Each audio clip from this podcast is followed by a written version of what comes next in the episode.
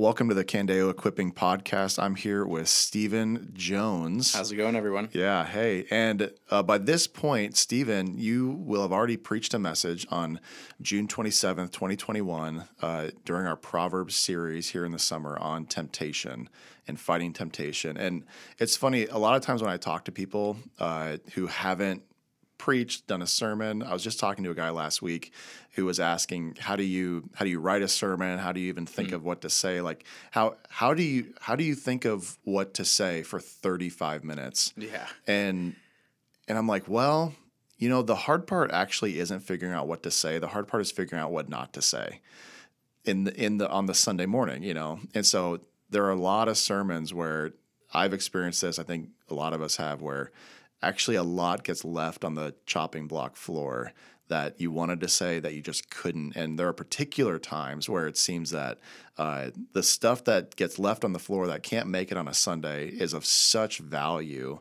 that it's worth creating another context to continue that conversation, to add that content, because it's just so good. But you'd never have the time to be able to fit it into a Sunday sermon. So that's what this is. Stephen, your sermon on temptation, you were able to hit some of these points real briefly, but there was a lot that you would have wanted to go into but couldn't that we want to explore right now. Yeah, and it's not so much like more exegetical work on Proverbs 7. It's more of the like practical outworking of this and getting really tangible on how to fight sin. And really this is just coming from a tool that I've walked countless individuals through when it pertains to how to fight habitual sin. And it can be applied to a lot of different sin areas, whether that be sexual, whether that be I've even helped someone who's walking with a marijuana addiction and trying to apply some of these concepts to that. It could be anything. So, yeah. That's awesome. You said the other day you felt as though you've been preparing for this message for 8 years. Yeah, literally. So which is awesome. This is kind of funny. So it's Wednesday, June 23rd when we're recording this. So there's a part of me that's like, I don't know what's going to come out on Sunday quite yet, but some of this might be review. Yeah, I would say of all the Proverbs, Proverbs 7 is probably, well, it's for sure the proverb that I've spent the most time personally studying in my own devotions over the course of the last 8 years, and probably in the top 5 Old Testament passages that I've spent significant time studying.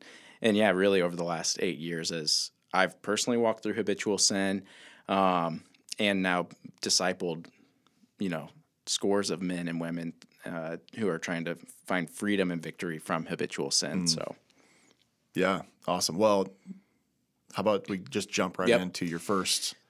Yep. So I would have. Point. I'll have already at least given an overview of these 5 practical ways to fight habitual sin on Sunday morning, but would love to spend a little bit more time unpacking them and add some more supplemental examples and things like that, and for Jake to speak into those. So Sunday morning, the 5 practical ways to fight habitual sin. These are not exhaustive, but these are 5 that I've found have been very helpful as it pertains to taking the initial steps of finding freedom and victory from habitual sin. So the first one is embracing your union with Christ. If you want to fight habitual sin, it starts here, embracing your union with Christ. And this really is coming out of Romans 8, where in Romans 8:1, we see there's no condemnation for those in Christ. When he says in Christ, that he's referring to your union in Christ. Because you have union with Christ, there's no condemnation for you. You have complete grace, forgiveness, freedom from the sin. You do not have to carry the shame and guilt of your past sin or of your current habitual sin. There is no condemnation for those in Christ. And then he goes on, in your union with Christ, it's not only that you don't have condemnation, but you also have a new power to fight sin. So he says in Romans 8:11 that in Christ you have the Spirit, the same Spirit that rose Christ Jesus from the dead now resides in you. You have a power that is equivalent to the same power that rose Christ Jesus from the dead. So there's no habitual sin, therefore, that you are currently facing that you don't have access to a power to find freedom from. Like if Christ, if the same power that rose Christ Jesus from the dead resides in you, it doesn't matter what level of addiction, what level of entrapment, any of that, you have the ability through the power and grace of Christ to find freedom. Which then he says in verse 13 is, by the same Spirit, now you put to death the misdeeds of the body. So in our union with Christ, we have grace and access to a power to fight sin, and the motivation, the freedom, and to walk in purity or whatever freedom it looks like. So yeah, I was going to say it's not just equivalent to it. It is. Yeah. The same exact power. Yeah. And it's one of those things, like, I think union with Christ for me, it's really only been in maybe the last 3 years that I've really considered the absolute imperative of recognizing that, of understanding that, of being daily reminded that I am in Christ. Mm-hmm. And so all the benefits that are Christ are mine, that when God looks at me, he's looking at me through the lens of his son.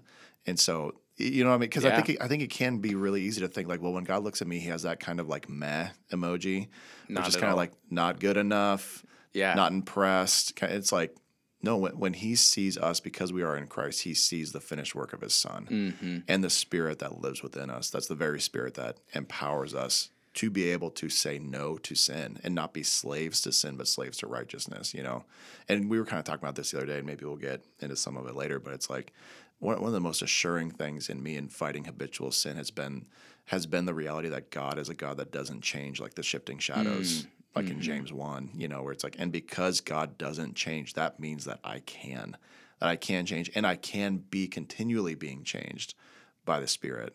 That's just been so comforting to me. Yeah. So union with God, I love how you start off with that. That's huge. Well, if you are coming out at this as guilt motivated, you have no chance. And even what you're saying is like, what is the picture that you have when God, like, that you imagine God's face is towards you after the moment of sin or failure?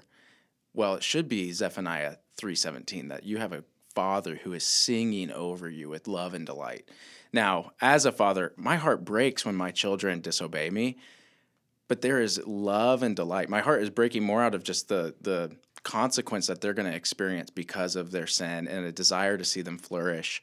But no matter what happened during the day, when I put them to bed, I just sing over them, delight over them. And that is the picture that Zephaniah gives us of our Father, is a Father who loves us, wants a restored relationship with us. The prodigal son finding a father who is embracing him and killing the fattened calf and putting there's just this love and a love that God has for us as our Father, being adopted in. And if we don't start there, then we have no chance, because guilt and fear, like, they can motivate for a short period, but that is, it's not a long-term motivation that can sustain health or walking in holiness or whatever. It has to be this concept of there's no condemnation. You have freedom in Christ, and a recognition from 2 Peter 1:3 that his divine power has given us everything that pertains to life and godliness. There's no sermon you haven't heard. There's no passage you haven't memorized. Like, there's no spiritual experience you haven't had. God's power resides in you through the Spirit, and he's given you everything that pertains to life and godliness through his Spirit. So, well, I think it's not only just that, like, it's not a guilt-motivated thing, but guilt also doesn't chain us down. You know, I was talking to a friend last week who, after 2 years of sobriety, relapsed over the last week, and praise God. And we'll get into this. You know, he is embracing accountability and has a community around him that loves him. And so, I mean, immediately, you know, he said to me, he said, you know, honestly, after that, I felt suicidal, because he was so crushed by the guilt of his relapse. And I couldn't help but think of Micah 7, where it says, "Rejoice not over me, O my enemy. When I fall, I shall rise. When I sit in darkness, the Lord will be a light to me. I will bear the indignation of the Lord, because I have sinned against him. Until he pleads my cause and executes judgment for me, he will bring me out into the light. I shall look upon his vindication." And so it's that passage is this reminder that it's like, yeah, absolutely. Like the Holy Spirit who lives within us is grieved by our sin. There certainly will be a sense of guilt, and yet there is no condemnation for those who are in Christ. That as we stand before the Lord, certainly guilty of the sin that we've committed, that guilt should not and ought not keep us down, because the Lord will plead our case and will silence the accuser who stands before us. Yeah. And we can actually overcome that sin that seems besetting, like we'll never be able to change, you know. So well, and it's not to minimize the severity of sin. So in Zechariah 3, when the high priest Joshua is standing before God, you think if anyone has a chance of being accepted before God, it'd be the high priest of Israel, but yet he's covered in filth from head to toe. Yeah, yeah. And in Isaiah 6, he recognizes the wickedness of his tongue. And you're like, oh, if anyone has the chance of, in the presence of God, being accepted, it'd be a prophet or a high priest. And yet these guys are covered in filth because of their sin and wretchedness. And it's like, oh my goodness, then what hope do we have? Well, the hope is in both those stories, in the presence of God. In Isaiah 6, an angel touches Isaiah's lips with the fiery coal of God's grace. Mm-hmm. And then in Zechariah 3, God commands an angel to clothe Joshua with a new robe, a new tunic. It's his grace that cleanses us. And so when you have that reality of like, oh my word, like when I relapse or when I fail or when I like am taking one step forward, two steps back, or two steps forward, one step back, there's a grace that is available to us that we don't have to come in trying to accomplish penance before God to make up for my relapse or whatever.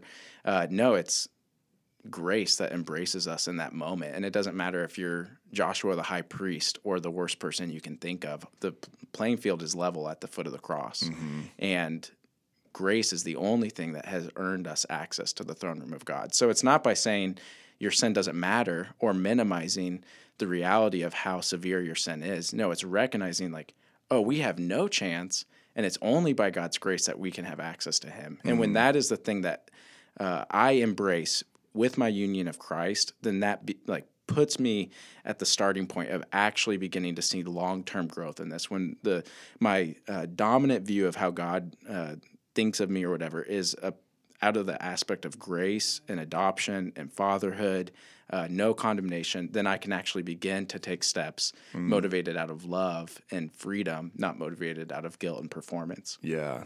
So how do I walk in purity, embrace my union with Christ? What's the second one? So point 2, love of God's word.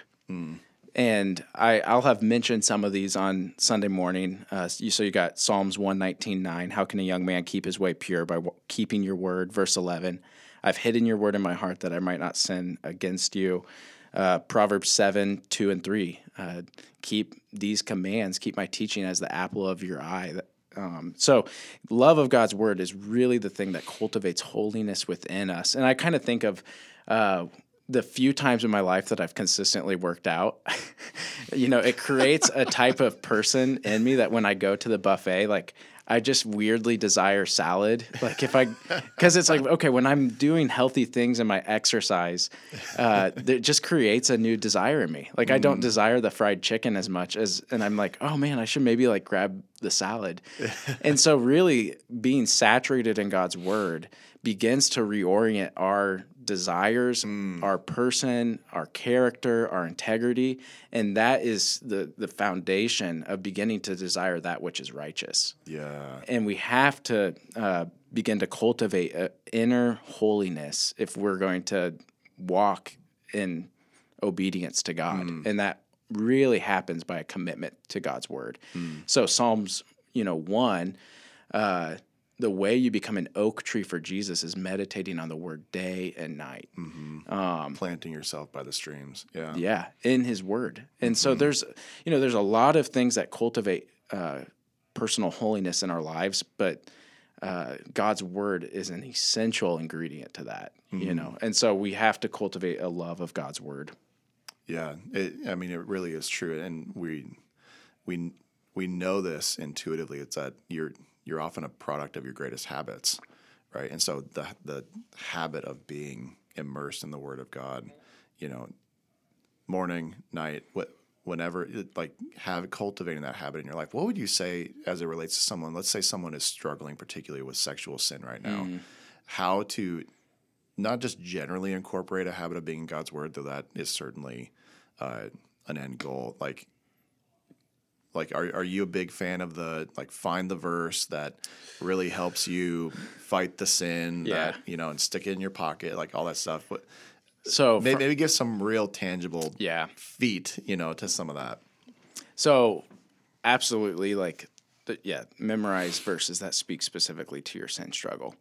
But I've also found that a moment of temptation for whatever habitual sin, if I just start quoting a memory verse, it's probably going to work no matter just what it is. Verse. Yeah, seriously. Remind yourself of who God is. Yeah, exactly. And it's very difficult to meditate on God's word while simultaneously entertaining a temptation. You know, it doesn't matter if it's, you know.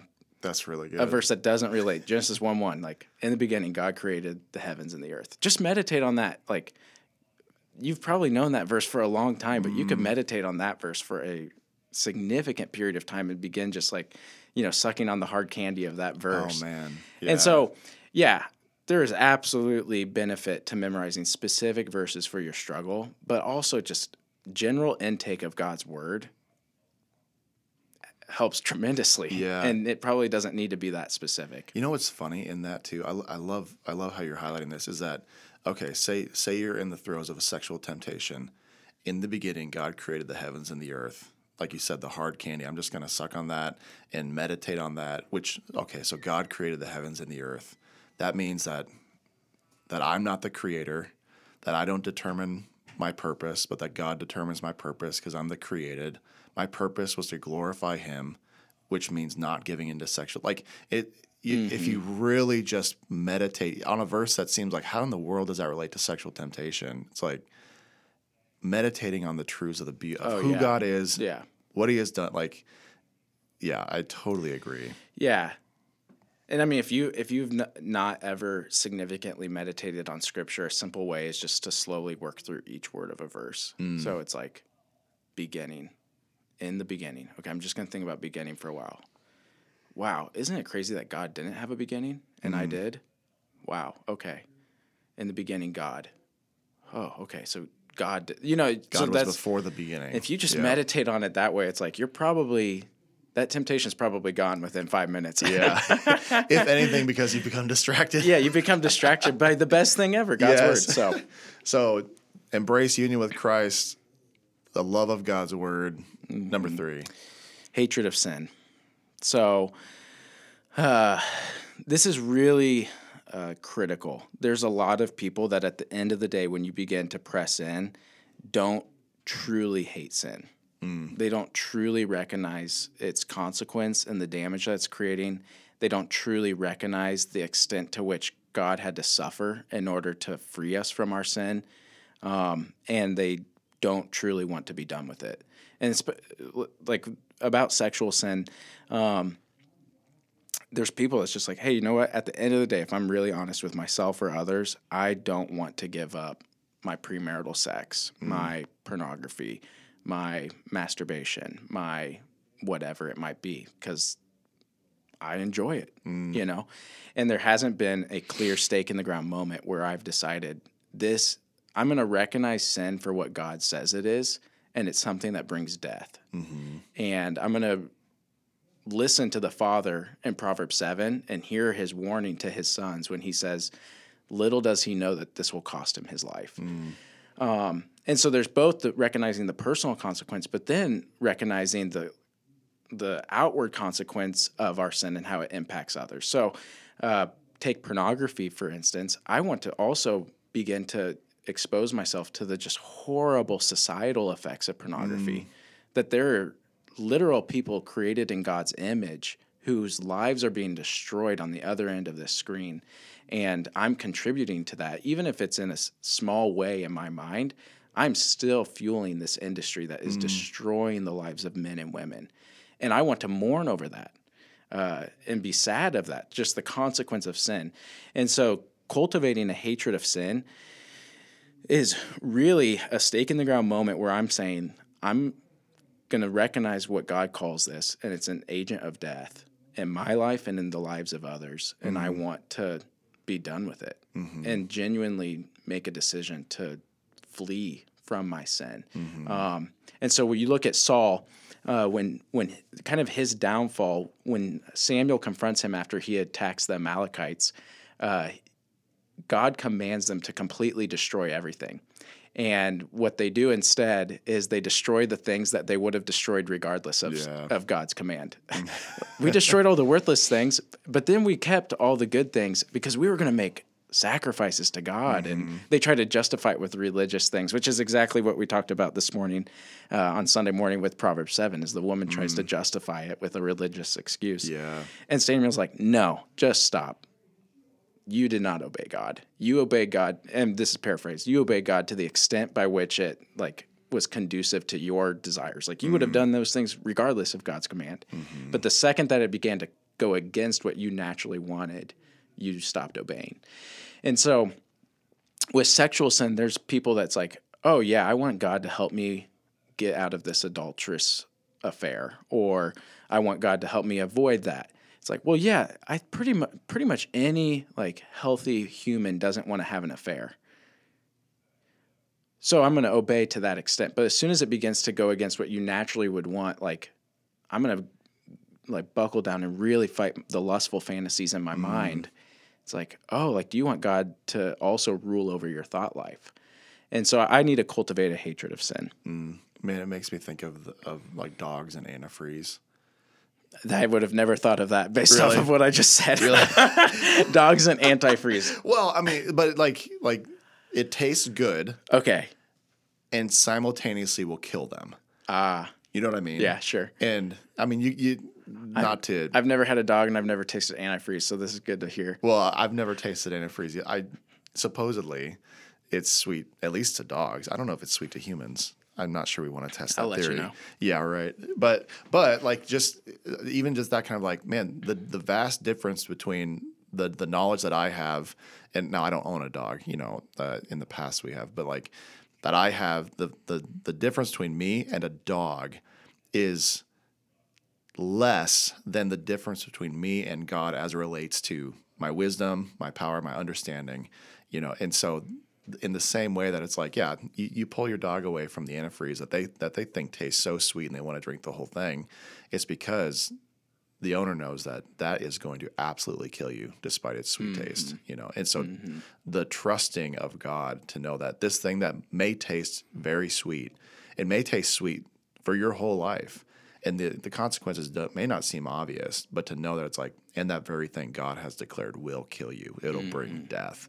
And to trust that God isn't lying to you about that just because he wants to wreck your fun. Yeah. You know, so. Which comes all the way back to the first point. If your view of God isn't dominated by his fatherhood, his grace, his love for you, your union in Christ, then how will you ever be in a position to trust God that you should hate sin? Yeah. So that's why we have to start with your view of God, your view of his word. And then let's start to let that influence our view of sin. Yeah. So embrace union with Christ, love his word, a hatred of sin. Number 4. High stakes accountability. And I titled it that for a reason. That's good. I like that. Yeah. High stakes accountability. So really this concept comes from Proverbs 20 verse 5. I apologize. I know probably some of this I will have already talked about on Sunday. That's great. It might be a reminders little bit of are good. We're forgetful people. Proverbs 20 verse 5 says, the purposes of a man's heart are deep waters, but a man of understanding draws them out. And it clarifies that of a man of understanding, someone who is more mature than the man whose heart, the purposes of his heart are deep waters. Someone with maturity now comes and draws those out. And that's where kind of that high stakes piece comes in. I'll use college students as an example. I've personally been guilty of this, and I've seen other students be guilty of this, you have two individuals who are struggling with the same sin, and it's like you're both drowning in the deep end. And one says, hey, I'm drowning. And the other one says, me too. And it's like, okay, we're both drowning. Yeah. But you need a man of understanding or a woman with maturity who's on the shore to say, hey, grace is available, like all of that. But you guys can't stay in the deep end drowning. Begin to take like breaststrokes towards me. Begin to swim, you know? And so you need someone who is further along in their faith who can begin to call you to holiness and actually begin to bring about helpful coaching on how to be free from this area. And so I say that's high stakes because it's someone who's not also struggling with this, who's holding you accountable. I think also in this category is the reality of potentially your spouse. All of us should have complete transparency or honesty with our spouse about our sexual life. Now, that does not necessarily mean that I share every nuance or every specific detail of a lustful temptation thought that popped into my head. But we should be able to say with integrity, my spouse knows my sexual life and is aware of my tendencies and things like that. And that often is a high stakes accountability partner because this is someone whose sin is directly hurting or who your sin is directly hurting. And so that might be, if you're not married, a close friend that, man, this is the last person that I want to share this with. But I know that they're godly. I know that they're gospel centered. I know that they're actually wanting to help me in this area. And will also be the iron sharpening iron for me that calls me to walk in obedience.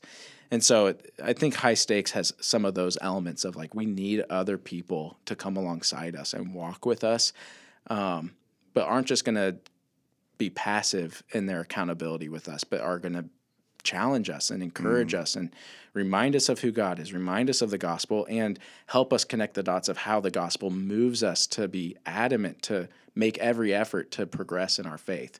That's 2 Peter 1:5. And so, yeah, we need two or three mature believers who are walking alongside us, who are providing accountability. And this isn't just reactive accountability where it's hey, I failed last week. It's also proactive accountability. This is where a ton of growth begins to happen, is when you can begin to anticipate the vulnerable positions that you're going to find yourselves in. This is when everything we talked about on Sunday morning with the path of sin, when you begin recognizing those patterns and paths and anticipate that you will find yourself in a tempting situation and proactively bring people alongside you who can be praying for you and encouraging you. If you know that you're going to be entering into a situation that has proven to be a particularly vulnerable time for you.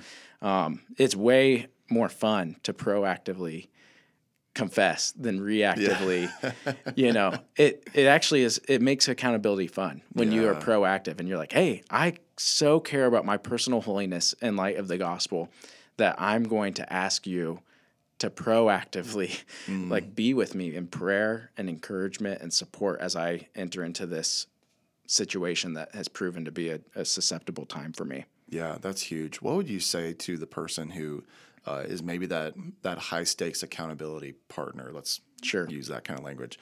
I think sometimes the tendency can be, well, I want to be grace driven, and so the tendency can be to, oh man, yeah, we all struggle. Oh, it's there's grace abounds, all that stuff. And to hesitate to really challenge and push into for fear of having something be guilt driven or I don't know. You know, what would you say to that person where it's no, accountability actually doesn't just mean always being really affirming to the person in their vulnerability, but also going and you're going to probably have to say some hard things that maybe someone doesn't want to hear. And that doesn't mean you're a legalistic Pharisee, right? How have you found that dynamic to work well? So Tim Keller has an interesting thing that he says that if you are say license and legalism are kind of two opposite categories. So license is grace abounds, abuse grace, all those things. Legalism, a lot of us have a good operating definition of that, but just my behavior dictates or determines, influences God's disposition towards me. Those are maybe not perfect, but let's just say those are the definitions. Tim Keller says, whichever of those two you're more afraid of, you're probably in the opposite camp. And so if you're more afraid of being overbearing, you're probably a little too passive. Yeah. And if you're afraid of being too passive, you're probably a little overbearing. So I think recognize your tendency as a discipler or as an accountability partner, and push yourself maybe like, okay, if I know I have a tendency to be overbearing, I probably need to be marked a little bit more by gentleness. Mm. If I have a tendency to be passive, I probably need to push myself to say the hard thing when I don't want to. Yeah. But I think a simple formula for me is, one, reminding them of their union with Christ. There's no condemnation for those in Jesus. And then helping them connect the dots, how that moves us to obedience. So whether that be like, as I've affirmed to them the truths of the gospel, I typically then second will push them back to God and just say, you need to spend significant time with God today. Take an hour, read through Psalms 51, read through Romans 8. Those are some of the things that I'll have them do. But then also ask them, what is a tangible action step when we get into this fifth piece, which would be avoid the path of sin, that you need to recognize? And so those are some of the things that I think through as a high-stakes accountability partner. I want to be marked by gentleness and challenge. I want to be pushing them to remember Romans 8:1. I want to push them to deal with God directly.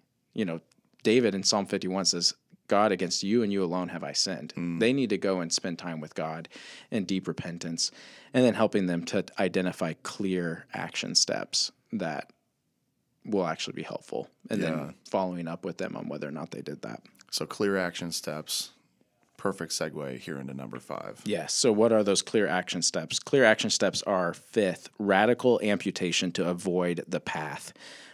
If you didn't listen or if you didn't participate with the sermon on Sunday, we looked at Proverbs 7, and you see a path that the fool walks towards sin. And often we think that the moment of failure when you fail sexually is where the battle was lost. But actually what we see in this parable or whatever in Proverbs 7 is there was a clear path that this man walked where there were red flags all along the way and small compromises he made along the way. So we want to implement wisdom steps to avoid the path, and really radical amputation, which comes from Matthew 5:30, where Jesus says, if your hand causes you to sin, cut it off. And so we want to identify the patterns and the pathways that we typically find ourselves that typically lead to a spot of susceptibility or temptation.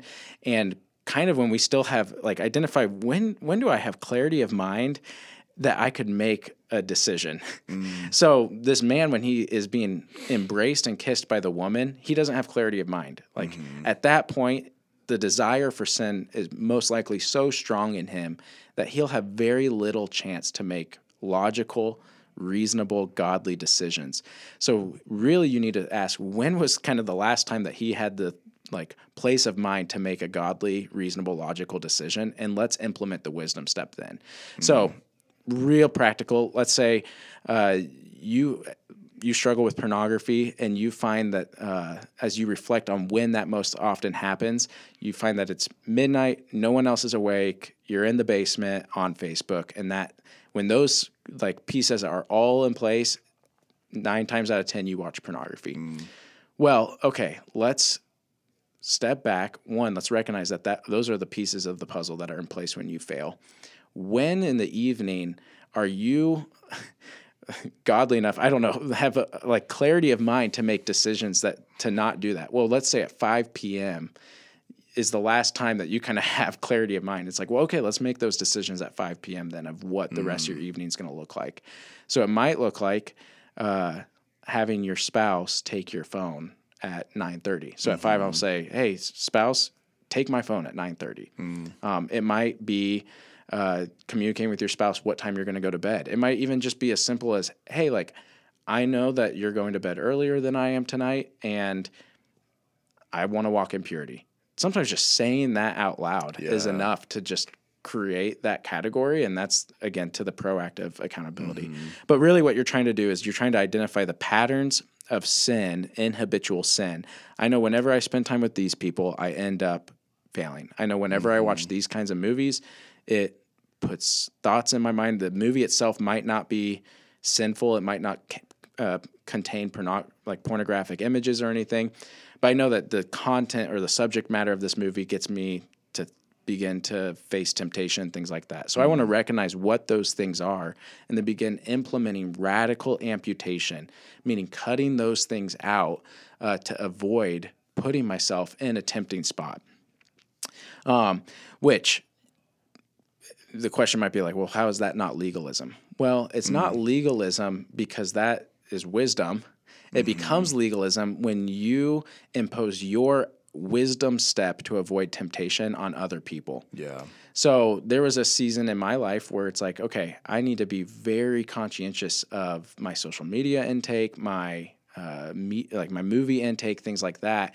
And I remember there was a really popular TV show that I just found whenever I watched this TV show, I was tempted to have lustful thoughts. And it was really popular at the time. All of my friends were watching it. And there was nothing explicit or pornographic in it, so I would not say it was sinful for them to watch. It was just a show that brought up the topic of sex a lot.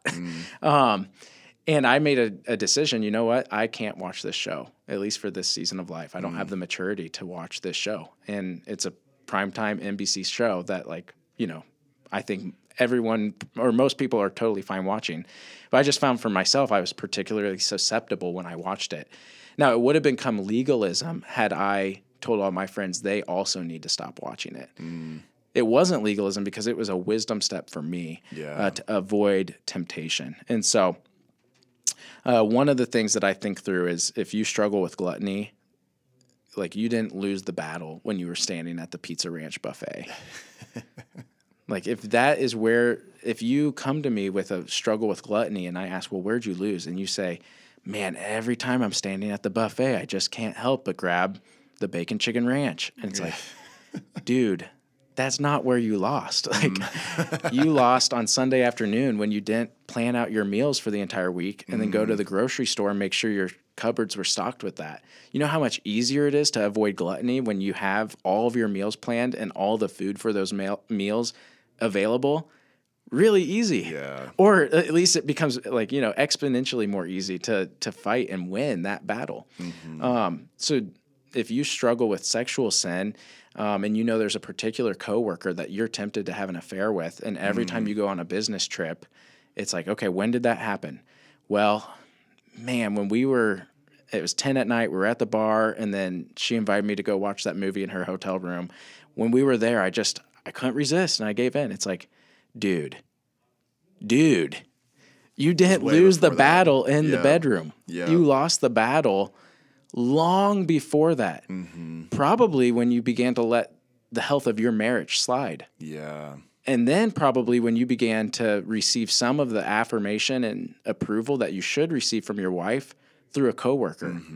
And then when you began to go on these business trips, which maybe business trips are a part of your job, but you didn't have any forethought of how to navigate that situation with integrity. And then when you began to do things that were breaking boundaries or pushing boundaries by having late night drinks with her. And then for sure, when you went to her room, like you needed to go way, way, way, way, way back 5 years ago, maybe when you stopped taking your wife on regular dates. Yeah. And when you stopped communicating clearly with your wife, the workplace relationships you have, it's totally fine for you to have friendship with the opposite sex at work.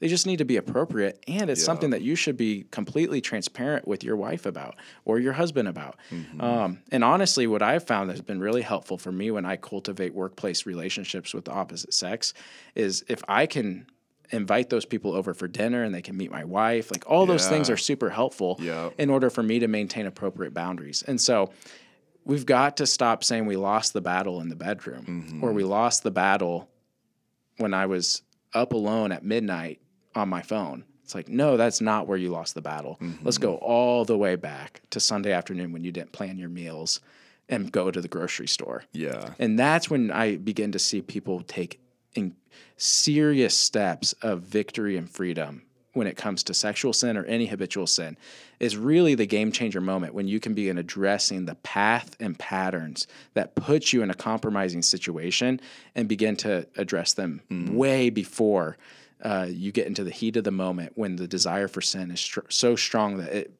clouds your thinking. And it's really like the thing that'll make radical amputation of sin happen is when you have a hatred of that sin. Yeah. When you actually hate the sin, you know, and I'll talk to guys and these are really beautiful conversations where you begin to see that light bulb turn on, where it's like, where they actually begin to consider what would life look like without a smartphone? And they hate their sin so much that they go, actually having this little computer in my pocket all the time that I can take anywhere and it's with me at any time of day, I can't handle that. And so what I'm going to have to do is I know I still need to be able to, you know, be communicated with, stuff like that. I'm actually going to get like a watch that can connect to my phone plan. I'm going to leave my phone in a safe at home that my wife has the combination. So I can still get texts and phone calls, but I can't browse the internet, all that stuff. Like, I'm going to radically inconvenience myself for the sake of fighting this sin. Like, it's that, like, we have men in our church who are doing that I'm just so tremendously proud of because they hate their sexual sin so much. They are conveniencing themselves in a way that people in the 21st century just could not possibly imagine. What would it look like to not have a TV in your bedroom, you know? And I'm not saying this prescriptively. I'm just saying, like, that radical amputation of sin, what does it look like in our lives, in the temptations that we face? And what would it look like if we actually hated that sin? Yeah. It would probably mean that we do things that look very radical to either people who don't struggle with the same thing or people who don't hate the sin in the same way, you know? Yeah, which absolutely, like you said, goes back to that third point of, if you listen to the father's advice to his sons, little does he know this is going to cost him his life. Mm. All of a sudden, it brings a lot of clarity to what I'm willing to do in order to fight sin. Mm. And there's no cost of inconveniencing myself to fight sin that compares to the cost of failing in sin. Like, the cost of inconveniencing yourself, just, it doesn't compare to the cost of failure. And there's a lot of things that you will have to make yourself that will be very inconvenient, but will be worth it. Mm. And so if you're a student, I know of other people who don't have a personal computer and have utilized the library's computers. Mm. Super inconvenient. Yeah. So inconvenient. But you know what's awesome is being able to tell your daughter that you're a man of integrity. Mm, yeah. That is awesome. Yeah. So, yes, you're limiting what looks like your freedom in one sense to do your homework whenever you want because you're at a library computer, but it's creating freedom. You know how freeing it is when my wife says, hey, I need to shoot an email on your computer, and I just say, it's in my backpack. Like, totally. You know everything, and I don't have to flinch because I've never compromised with my computer. It's like, okay, that's awesome. Like, that's freedom. The freedom that Seriously. We want. And that's ultimately what we want to desire in our lives and in the lives of our church is people who are marked by maturity, and maturity brings freedom. Mm. And it's so much more fun to be free than to be enslaved. Well, and it's funny too, because and we've said this before where it's like, where is a fish most free? Mm. It's most free existing in the place that it was designed, you know, like how absurd would it be for a fish to flop itself up on dry land and go like, I'm tired of this restrictive water. This water is so legalistic. I want to be free. Gets out on, like, that's the place of death. It's actually within the good restrictions of its design that it's able to flourish. And so even these radical things that seem like a restriction on your freedom can actually be the things that are pathways to flourishing within God's good design for us, particularly when it relates to sexuality and purity. You know? So now you've got to exercise wisdom in this. Like, I mean, that's the key is wisdom. Cause you have to interact with the coworkers you have that are the opposite sex in a meaningful, like, healthy way at work. Mm. Like, you don't have, like, if we're believers in Christ, we should be salt and light in the world. And so we shouldn't walk around our workplace seeing, if you're a male, you shouldn't walk around your workplace seeing every female as a threat. Like that creates a horrible sexist environment. Mm. And so we've got to work hard of how do I embrace the burden of my sin and not impose that burden on the people around me. Because I know that as the church, historically, we've fallen into those traps of the problem with my internal sin struggle are the yoga pants out there. And it's like, no, it's not. Right. Like, now, we can address what it looks like to encourage individuals in our church to embrace modesty, but we also don't have, like, we live in a culture that celebrates things that are opposed to God. So how do you, as a man of God or woman of God, begin to navigate these environments in a way that still honors God and doesn't maybe hurt non-believers or whatever? So you've got to work hard at this, because you can't just only schedule meetings with men at your workplace. Yeah. That's not a good thing to do. Yeah. So you've got to work hard, and you got to be creative, but it's worth it. And I think a few things that I'd add outside of this is a recognition that the dynamic, we're learning more and more about the dynamics of addiction, and it's difficult to know potentially whether or not your habitual struggle with a sin, or especially a sexual sin, when does it cross the line of addiction or just significant struggle. But that is a real category that many people would be served by a professional who can help them walk through severe addiction, especially sexual addiction. There's recovery groups through Celebrate Recovery that deal that an entire recovery group that is for sexual addiction. And I think that is a reality that we also need to recognize. And we're learning more about as a church of the dynamics of addiction. And that might play into this. It's not as simple of just saying, stop sinning, be more spiritual. Yeah. We also want to recognize that some of you have a particular struggle with an area that will take additional resources to overcome. That's not outside of, the Bible or spiritual health, but just also you can be really served by God's common grace to psychologists and things like that that could help you. And so if you need help identifying whether or not you fit into that category of someone that your particular struggle would be significantly helped through professional counseling, or a skilled person who can come alongside you, we would love to help you figure that out. Our elder team, our connection group leaders would love to help you know whether or not you could benefit from professional advice and care in this area. Yeah, absolutely. And we also recognize, too, I think it's been easy within church culture to only speak to sexual sin and temptation and purity issues as a purely male-oriented struggle. Absolutely. When it is not at all obvious that is the case. Like, this is something that men and women both possibly equally in a variety of ways struggle with, too. And so but in addition to men, women as well, walking through these things, being transparent with one another, hating our sin, radical ways to avoid the path. I mean, to not just think this is a purely male-centered struggle. I think that's really helpful as well. Absolutely. Yeah. So cool. This was really helpful, Stephen. Thanks so much. I mean, we so desire that we would be men of purity, integrity, that our elders would lead the way in that, and that we as a church body would embrace God's vision for our sexuality and trust that this really is the way that we were created and meant to flourish according to God's good design, that walking the path of purity is the better path and will lead us to life and true joy. I think that's part of the lie, where it's like, man, if I do this, I'm gonna receive more joy than I would going down the way that God seems to want for me. And it's not true.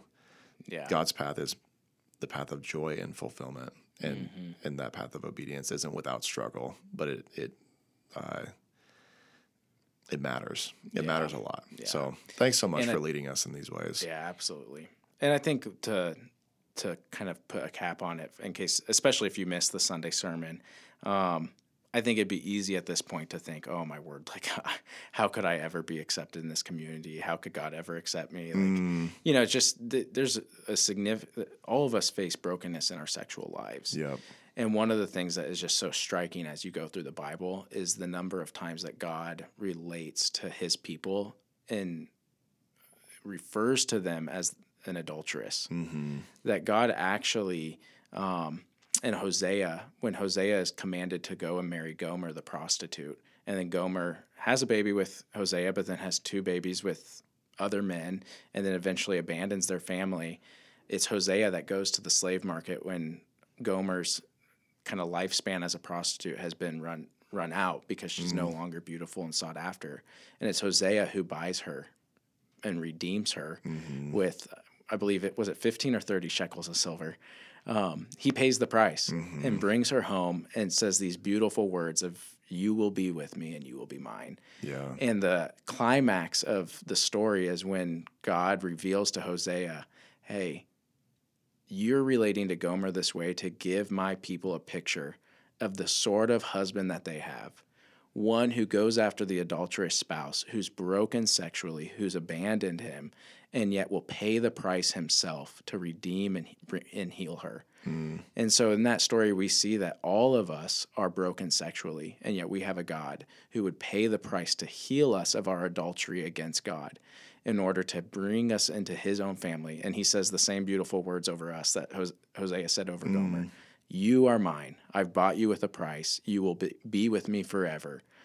And that is the God that we have, and the true spouse that has, at his own expense, paid the price to heal us from our sexual sin and our brokenness. Yeah, it really is true. We're never so good that we don't need God, and never so broken that he doesn't want us. Absolutely. So, man, this has been awesome. Thanks so much. Jake.